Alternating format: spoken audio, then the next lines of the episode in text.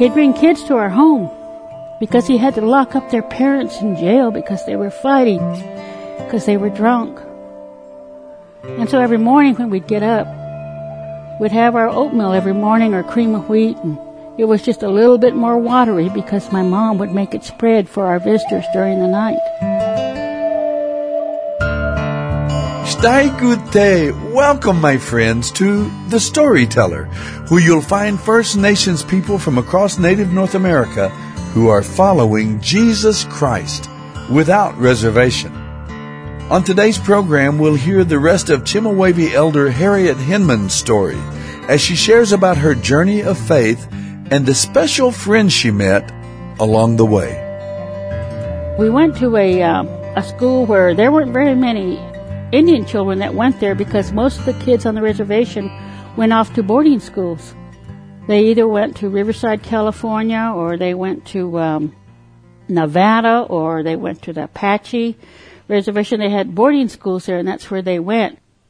But our parents went ahead and let us try the bus route. So we went down to Kingman, and and we were the Indians from the reservation, and uh, we were treated that way too we were treated as uh, lesser than sometimes, like we didn't really matter. We didn't stay too long riding that bus. My parents heard of a Christian school in the northern part of Arizona, and so my mom and dad decided to send us there so that we would be able to get a good education, not have to ride the bus, and and not have to uh, face all that we had to face there on the reservation. Life on a reservation was fun for me as a child. But one thing I remember is my dad being the police officer. Many nights I'd wake up in my bed and he'd bring two other kids that'd be in my bed with me or with my sister or whatever. He'd bring kids to our home because he had to lock up their parents in jail because they were fighting, because they were drunk. And so every morning when we'd get up, We'd have our oatmeal every morning or cream of wheat and it was just a little bit more watery because my mom would make it spread for our visitors during the night.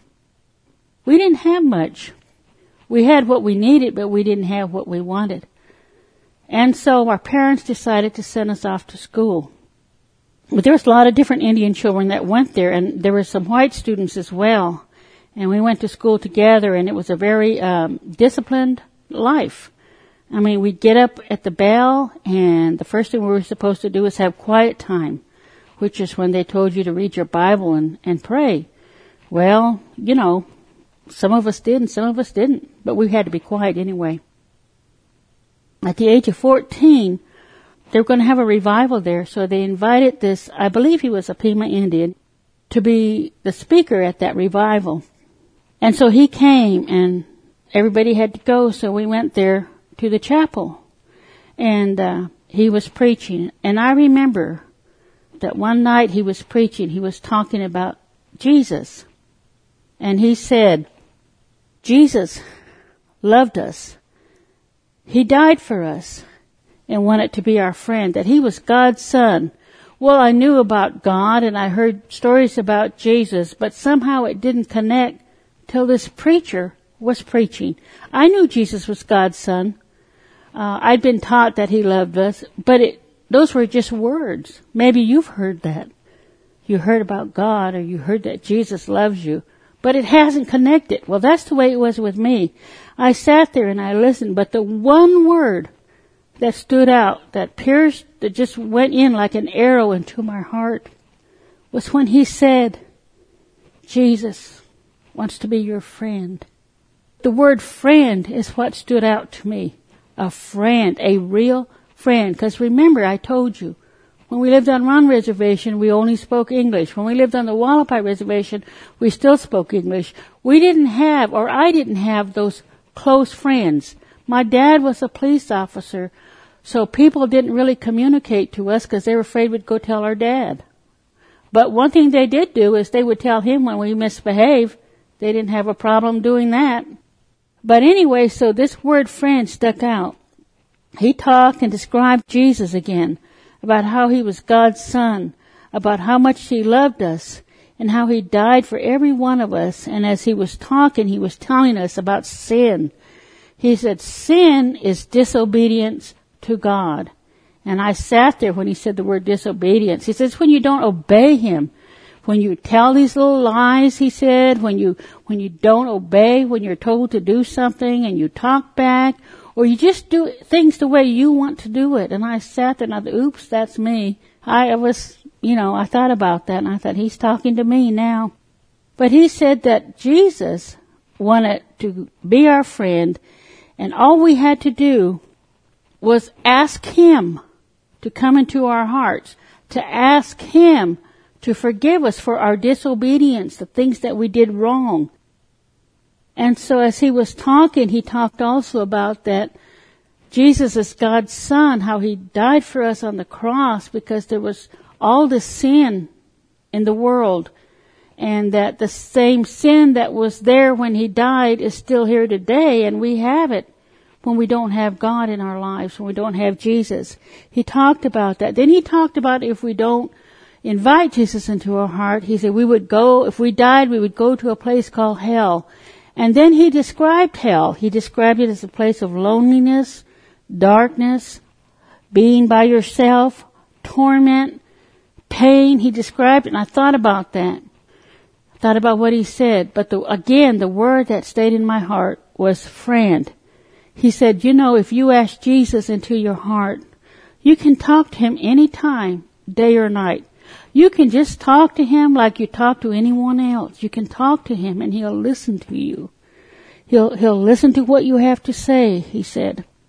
And he said, not only that, he said, but as your friend, he will never leave you. He will stay with you all the days of your life. And even after you leave here, he will be waiting for you. He said, you know, he said, you'll never have a friend like him. And I thought about my Indian people. You know, when they would go into Kingman, my mom's tribe, the Hualapais, only two or three could go in the store at one time. They wouldn't let a whole bunch of Indians in because we were Indians and they didn't trust us.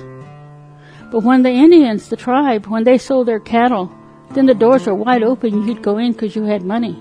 They would let you come in and spend your money. But until they had a cattle sale, you couldn't just walk in the store. You could only go in two or three at a time. And I thought about that. I thought, wow, if Jesus was a friend of the Hualapais, they could go in the store anytime they wanted. No one could stop them. That was my way of thinking. I was pretty scared, but I thought about that. I thought, I need a friend like Jesus. I need someone I could talk to, someone that would listen to me, someone I wouldn't have to be afraid of telling about my hurts, my disappointments. And I thought about all that. And then I thought about Jesus and I thought about the love that he had that this man was talking about. And so after he finished talking, he said, if you want Jesus to come into your heart and be your friend, all you have to do is ask him. Ask him to forgive you of your sins, of your disobedience. Let him know you believe in him, that you believe that he is God's son, that He is died for you, that He loves you and He wants you to be able to talk to God.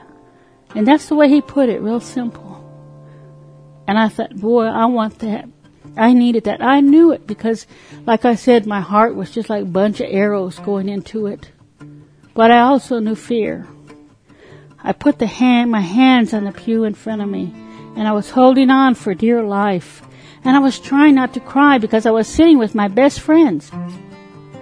So I held onto that pew and then that music started. And I held on even tighter and I was trying my best not to cry. Finally, I just let go of the pew and I stood up and I started walking. And I was crying. And I went up to where this preacher was and I told him, I want Jesus in my heart. He said, okay. And he knelt down with me. And he showed me in the Bible what I was doing. He said, I want you to remember, Harriet, that this is what God says for you. So that when someone tells you that you don't have Jesus or tries to make you think that Jesus isn't with you, you can point to the Bible and you can show, yes, it says it right here Jesus loves me. He said, so he showed me that and I was crying and I was praying and asking God to forgive me for the mean things I did, the lies I told, the pranks I played on people. At that time at the altar, I remember when I was in Peach Springs, the missionaries. I remember when they tried to tell us about Jesus, I remember the kids would pick up these little rocks and kind of throw them. Not hit them, but throw them at their car or whatever. And I remember we used to do a lot of things like that. Trying to see if they'd get angry. Trying to see if they were really as loving as they said they were. And you know they were. They never really raised their voice to us. They just smiled at us and that was something I didn't understand. So when I was there on my knees, I asked God to forgive me for being mean to the missionaries on the Hualapai Reservation. And as I start praying, I realized how much I had done in disobedience. And when I got up, I knew Jesus was in my heart. I knew without a doubt. I was so happy. It was like everything was just taken away. It's hard to explain, but it was a joy that I have never known. Now I've been happy about Christmas presents, the few that we got, but this was better than that.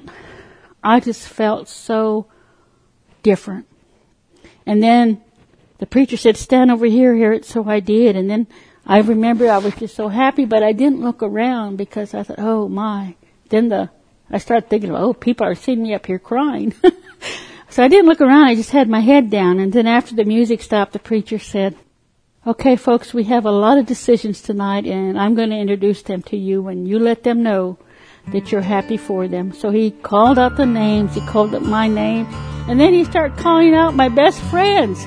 Margaret, a Hopi Indian, and Timmy, a Cherokee, and Emmett, a Navajo. We were all up there, and I thought I was the only one that had let go of the pew.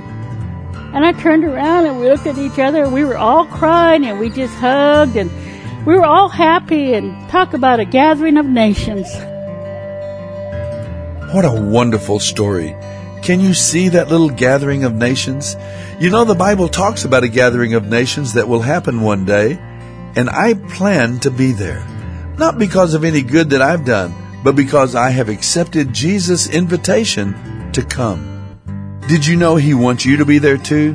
And you can be if you'll simply put your trust in Jesus Christ. That's the heart of our God. He has made a way for all to come. And because of that, one day a song of honor will be sung to Jesus. Listen to the words. Worthy are you to take the scroll and to open its seals, for you were slain, and by your blood you ransomed people for God from every tribe and language and people and nation. My friend, it's true. Jesus shed his blood so that all nations could be saved from judgment and be with him forever. Will you be a part of that great gathering? If you have any questions or comments or would like a copy of today's program, write to us at The Storyteller, P.O. Box 1001, Bemidji, Minnesota 56619.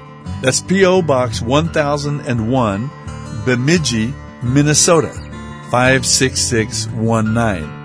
Our phone number is 877 766 4648.